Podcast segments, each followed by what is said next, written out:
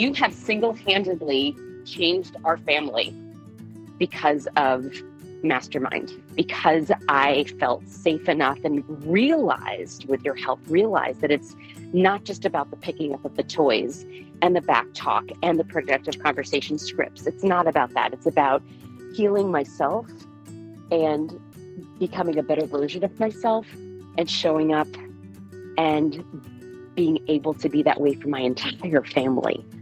I really credit you with doing something that I literally have not been able to do with countless therapists and all the journaling and all the thinking and all the meditating and all the things. It was because of you. So thank you for helping heal what I thought was unhealable.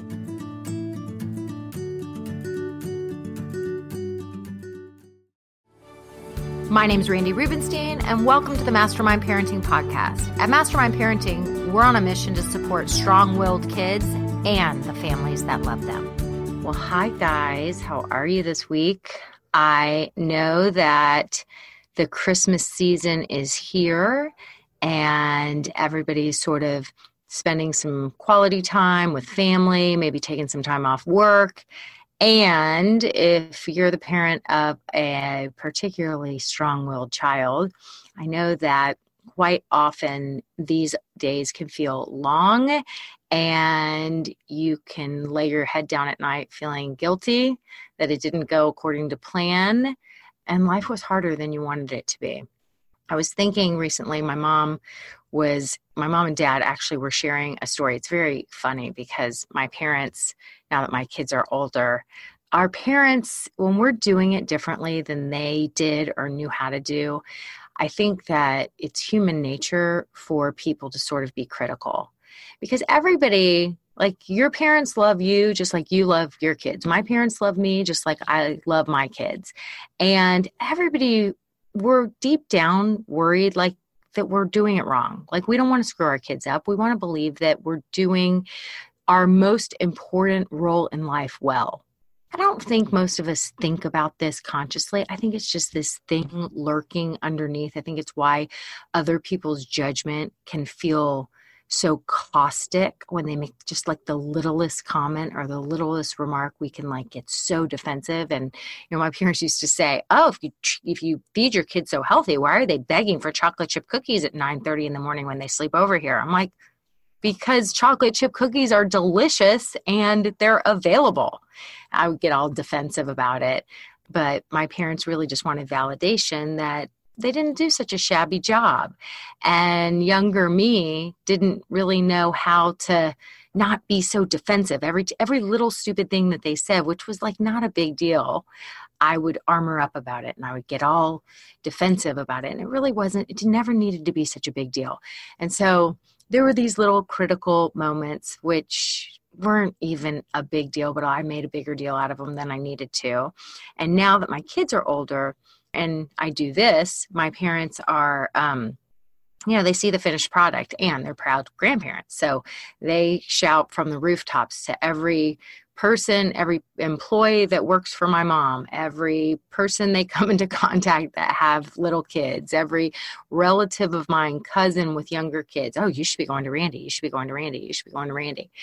And so they were sharing a story with me about a cousin of mine who has a strong willed child who is not interested in learning from me, which is totally fine.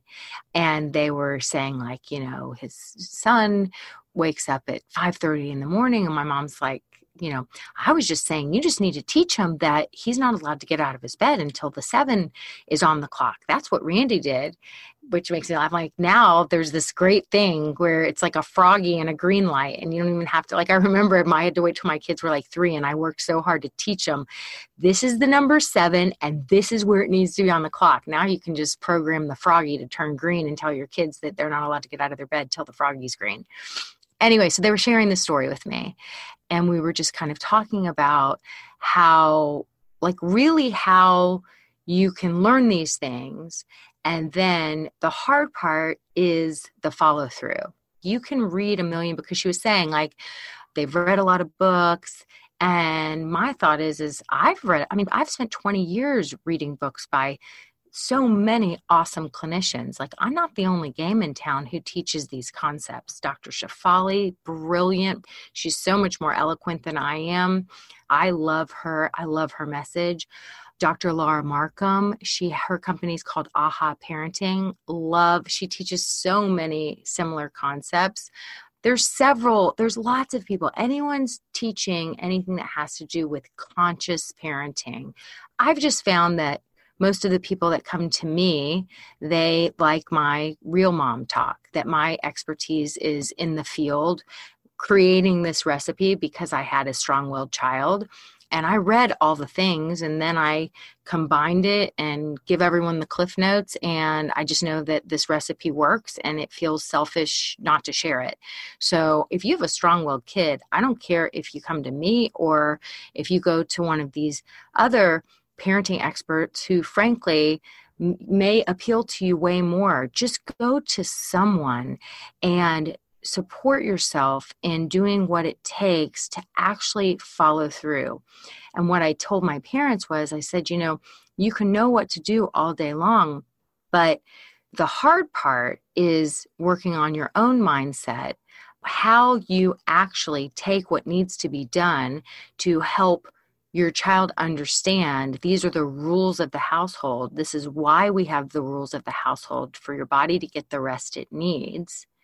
And establishing, having that conversation, that productive conversation, knowing how to have that ahead of time, where you establish the rules. And then what I say is you establish the rules, you repeat it often, you follow through consistently knowing all day long that you're going to show up in your confident pack leadership and you're going to let them know what's coming. You're going to repeat it often. Remember, tonight, bedtime's at this time. Your body's got to get the rest it needed. You got up too early. So we're going to make up for that. So you you know how to have that conversation and then following through.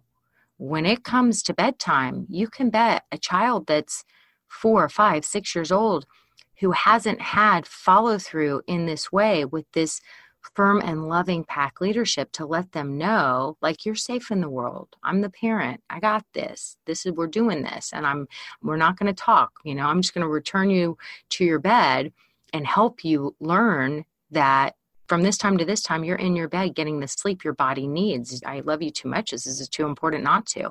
And you're returning them to their bed and i promise you that first night is going to be you know a shitstorm it's going to be terrible. And so you got to be mentally prepared for it.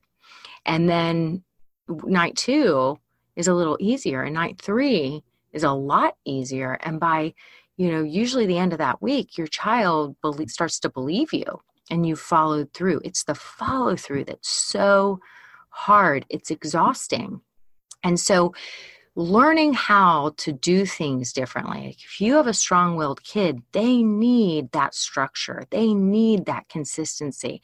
And I'll tell you something, they are taking in stimuli at a heightened degree in their environment, they're exhausted. So if they're operating on an hour and a half or two hours less of sleep a night than their bodies require, you know, they're really operating from a deficit a lot of times sleep deprivation shows up like all the studies say it shows up as adhd signs. We used to say this about our daughter avery who really was just an easy person from the time she was born but with an hour less of sleep a night she required a ton of sleep. An hour less of sleep a night she was just not as enjoyable. So if you have a child that really, really needs this sleep and really needs the structure. They need to know what to expect, they need to know what the rules are so that they can feel more regulated on the inside. And you're not doing it, you're just doing the same thing over and over again, and nothing's working. Then you got to figure out what you're going to shift and change because everything is figure outable and these kids need you to. So find your resource to help you know how to follow through because what i was saying to my parents is the thing that gets me i don't care if if if i don't appeal to someone or my methods the way i teach them doesn't appeal to someone that's okay and if you have one of these strong willed kids, they are harder to parent and they super need structure in place. It helps them to feel calmer in their body and safer in the world. And when they're not getting that, then they show up not as their best selves. So they're being difficult at home for you. They're going out into the world and they're being difficult for their teachers. They're being difficult with their peers. The world receives them less kindly because they are more difficult versus you figuring out how to get that structure in place, how to follow through, right? Lean into the suckage and follow through and create that stability for them at home. Well, now all of a sudden, they know what to expect. So they feel calmer and more regulated in their body. And so they show up differently in the world, and the world receives them differently. This affects their inner speech. This affects their self talk because a kid that is difficult at home and difficult out in the world, you know what? They start to create this sense of self, which is, I'm not that likable people don't like me. I get my needs met and, and attention, and I'm seen and feel relevant in the world by behaving in a way that other people find difficult. And so that becomes their sense of self. And I promise you, a kid that is showing up that way and feeling that way is not going to be a confident kid, is not going to think that they're awesome and deserve to be celebrated.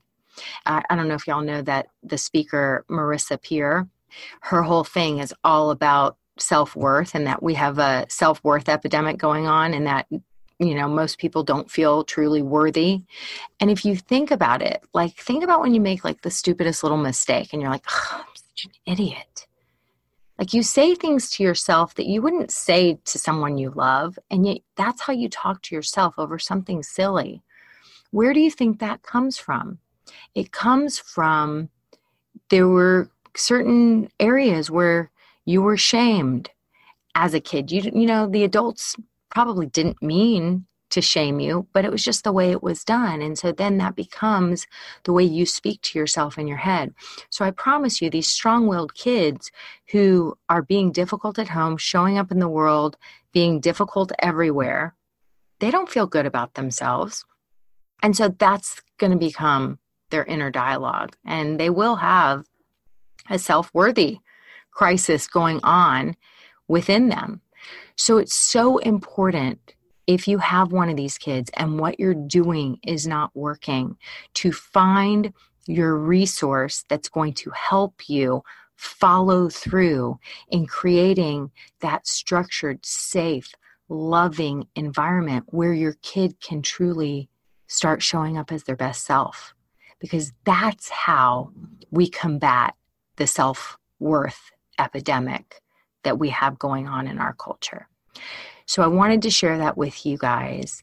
And I wanted to say, if you get nothing else from this, I want you to think over the holidays. If life's difficult and the days feel feel like they're never ending and the memories aren't exactly what you were hoping and there's a lot of tension and you're just not having as much fun as you thought you were going to have when you're you're off of work and home with your family and supposed to be doing all these things creating this beautiful connected family dynamic.